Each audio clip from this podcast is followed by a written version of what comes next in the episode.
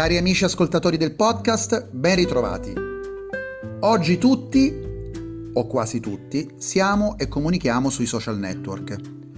Alcuni di noi li utilizzano in maniera più passiva, per consultare contenuti su temi di interesse personale e professionale, aggiornamenti, notizie, gossip e così via. Altri li utilizzano in maniera più attiva, forse spesso anche troppo attiva. Come approcciarsi sui social media oggi? Cosa comunicare? Ma soprattutto, comunicare molto o comunicare poco? Oppure comunicare quel poco che basta? In questo podcast ne parlo con Beppe Frattaroli, comunicatore, artista, musicista, autore e produttore musicale. Definisco Beppe un comunicatore con la C maiuscola sì, perché la sua comunicazione non si esplica solo con la musica, con le parole delle canzoni sue e di quelle che compone per altri importanti artisti, ma anche in audiolibri, in progetti culturali con eventi in tutta Italia.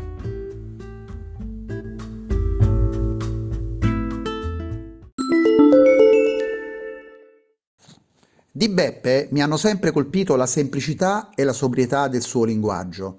Sì, sobrietà e semplicità, parole quasi fuori moda in un periodo storico in cui spesso assistiamo all'esibizione eh, di molte persone che sui social si autocelebrano, sono sempre loro al centro di tutto e a volte per attirare l'attenzione fanno delle cose un po' fuori di testa, spesso anche eh, volgari. Qualche volta mi diverto a dire provocatoriamente che per una manciata di like e di followers in più basterebbe uscire, andarsi a fare una passeggiata al parco e spogliarsi davanti a tutti. Uno striptease, con la speranza che qualcuno ti filmi, ti fotografi e così tu diventi virale. Beppe, raccontaci anche qualcosa di più di te e del perché ti piace allargare i tuoi orizzonti anche oltre alla tua attività principale, la musica.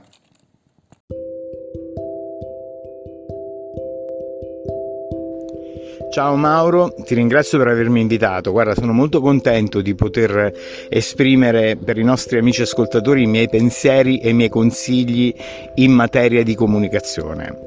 Dunque, per rispondere eh, alla tua prima domanda, ti dico questo.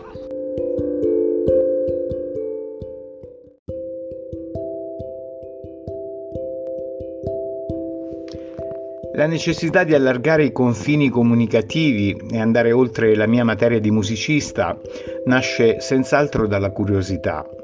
Eh, credo infatti che fra settori apparentemente diversi ci sia sempre una relazione, sempre un filo che lega materie come la musica, la letteratura, la pittura, eccetera, eccetera. Voglio dire, se ad esempio uno scrittore è sempre solo immerso nella sua scrittura, Mm, a mio parere rischia di fossilizzarsi. Ecco, eh, diciamo che quel chiudersi nel proprio settore specifico rischia di generare mh, mm, una sorta di implosione emotiva e mentale, un'implosione che non lascia entrare aria, che non lascia entrare luce e se non c'è la luce si corre il rischio di non aggiungere nulla alla propria opera. Diciamo che la propria opera rischia di diventare un'esibizione dimostrativa finalizzata a nutrire quell'io bisognoso di uscire allo scoperto. Ecco, al contrario, senza correre il rischio di diventare dispersivi, Credo che allargare i propri orizzonti, uscire fuori dal proprio recinto, è un po' come quando un drone eh, si solleva dal pezzo di terra in cui mm, è parcheggiato e permette alla sua telecamera, che in questo caso è la nostra mente e di conseguenza la nostra anima, di avere una visione decisamente più ampia.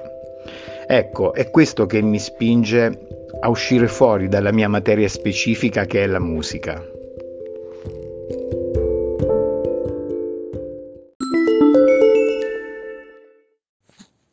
Molto interessante, molto interessante davvero.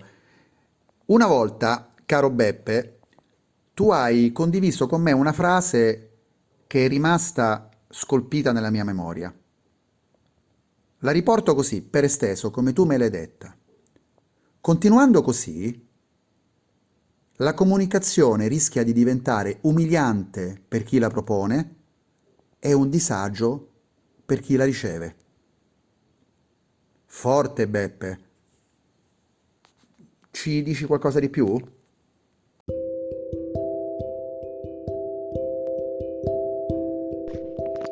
In un mondo in cui tutti vogliono raccontare di se stessi, come del resto per molti aspetti è anche giusto che sia, è un diritto, no? Inevitabilmente diminuiscono persone desiderose di ascoltare. Per quale motivo eh, molti profili che hanno successo sui social spesso sono quelli con eh, contenuti diciamo meno importanti? perché eh, si servono dell'immagine estrema, ecco, della notizia più furba o ancora meglio, se vogliamo, della notizia più squallida. Insomma, tutte quelle pubblicazioni che in qualche modo vanno a catturare gli occhi lo sguardo, mm, diciamo il ragionamento più istintivo e non il ragionamento più profondo. Eh già, perché il ragionamento profondo costa fatica e se tutti siamo concentrati sui nostri ragionamenti, poi non abbiamo proprio il tempo fisico per capire o per cercare di capire i ragionamenti degli altri. Anche mm, riconoscessimo che questi possano essere più illuminanti dei nostri. Voglio dire, se ci troviamo in una conferenza e stiamo pensando a come comunicare la nostra partecipazione a quella conferenza, eh, corriamo il rischio di non capire bene i contenuti della conferenza. ecco allora che la comunicazione rischia di diventare fastidiosa perché, per chi la riceve, eh, perché non ha voglia di fermarsi, spesso non ha tempo e predilige le cose più frivole e allo stesso tempo diventa umiliante per chi la propone perché la fatica che è stata necessaria per comunicare eh, un'opera, un concetto, un pensiero, la maggior parte delle volte non è ripagata dall'attenzione sui social, anzi, anzi possiamo dire che rischia addirittura di passare inosservata.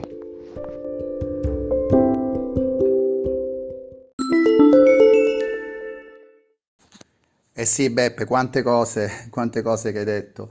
Ma ad esempio, tu che lavori nel settore della musica, spesso eh, mi è capitato e mi capita di vedere tuoi colleghi musicisti che postano delle storie su Instagram che ma, definirei inutili.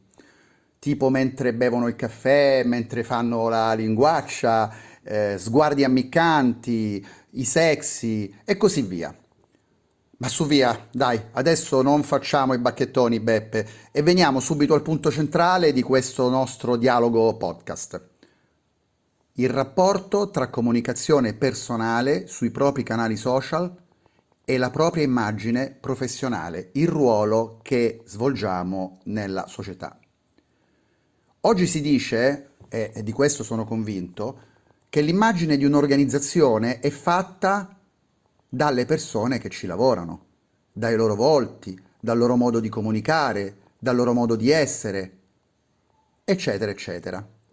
Ma può capitare che tutto quello che noi facciamo sui nostri canali social privati, pur essendo pienamente liberi di farlo, possa in qualche modo impattare sull'immagine dell'organizzazione che rappresentiamo, quindi l'azienda o l'organizzazione che ci ha assunti, ci ha dato delle responsabilità, ci paga lo stipendio, oppure, se siamo dei consulenti, l'organizzazione che ci ha affidato un incarico professionale. È come se io domani decidessi di eh, fotografarmi e filmarmi sui social mentre improvviso uno striptease eh, nel pieno di una festa o di un evento o in vacanza, in spiaggia e potessi pensare che ciò non vada ad impattare sulla mia immagine professionale di consulente e trainer manageriale e in qualche maniera anche impattare sull'immagine delle organizzazioni che si rivolgono a me. Ma tu cosa ne pensi? E soprattutto, quali consigli ci puoi dare?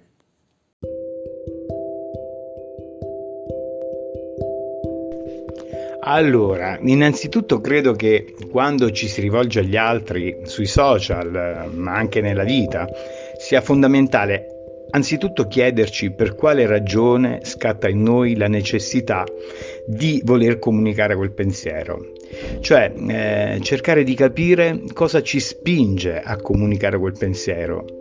Eh, ecco, domandarci se le persone ne abbiano veramente bisogno o se in definitiva non sia solo una nostra esigenza di dimostrare al mondo che in qualche misura esistiamo. Eh, ma guarda, non si tratta di essere bacchettoni, diciamo, ma semplicemente di scegliere con consapevolezza e non rischiare di scegliere senza renderci conto che qualcos'altro sta scegliendo o ha già scelto per noi. Bene, una volta che abbiamo compreso questo e decidessimo di comunicare un nostro pensiero, una nostra foto o una qualunque altra cosa, a quel punto credo che assumere mm, un decoro comunicativo sia sempre fondamentale. Insomma, parlo dello stesso decoro che assumeremmo a tavola con persone che non conosciamo bene o quando stiamo in metro o in un supermercato. Ripeto, non si tratta di essere bacchettoni, ma semplicemente di non dimenticare mai ecco, che l'eleganza, l'educazione, il rispetto per gli altri, il decoro appunto, sono virtù che fanno bene anzitutto a noi stessi e di conseguenza agli altri. Nei social, mm, forse non ce ne accorgiamo, ma riveliamo la nostra essenza e, ehm, se fossimo per esempio insegnanti di un liceo, nella nostra comunicazione non dovremmo mai dimenticare il ruolo che assumiamo nella vita. Il nostro bisogno di trasgredire, che è anche lecito, eh, rispetto diciamo, al ruolo che rivestiamo nella società, magari è più opportuno esercitarlo con persone che, che ci conoscono profondamente, no? Eh, voglio dire, il Presidente della Repubblica non può dimenticarsi del ruolo che riveste e questo credo che a vari livelli, ovviamente diversi, eh, valga per ognuno di noi. Non sto dicendo che bisogna assumere un comportamento finto, ma semplicemente, ecco, ehm, decoroso appunto. Sono due cose completamente diverse. Insomma, le buone maniere, la buona creanza, come si dice, sono virtù che comunque e sempre elevano la nostra persona. Poi magari in privato ci lasciamo andare agli aspetti più goliardici di noi stessi.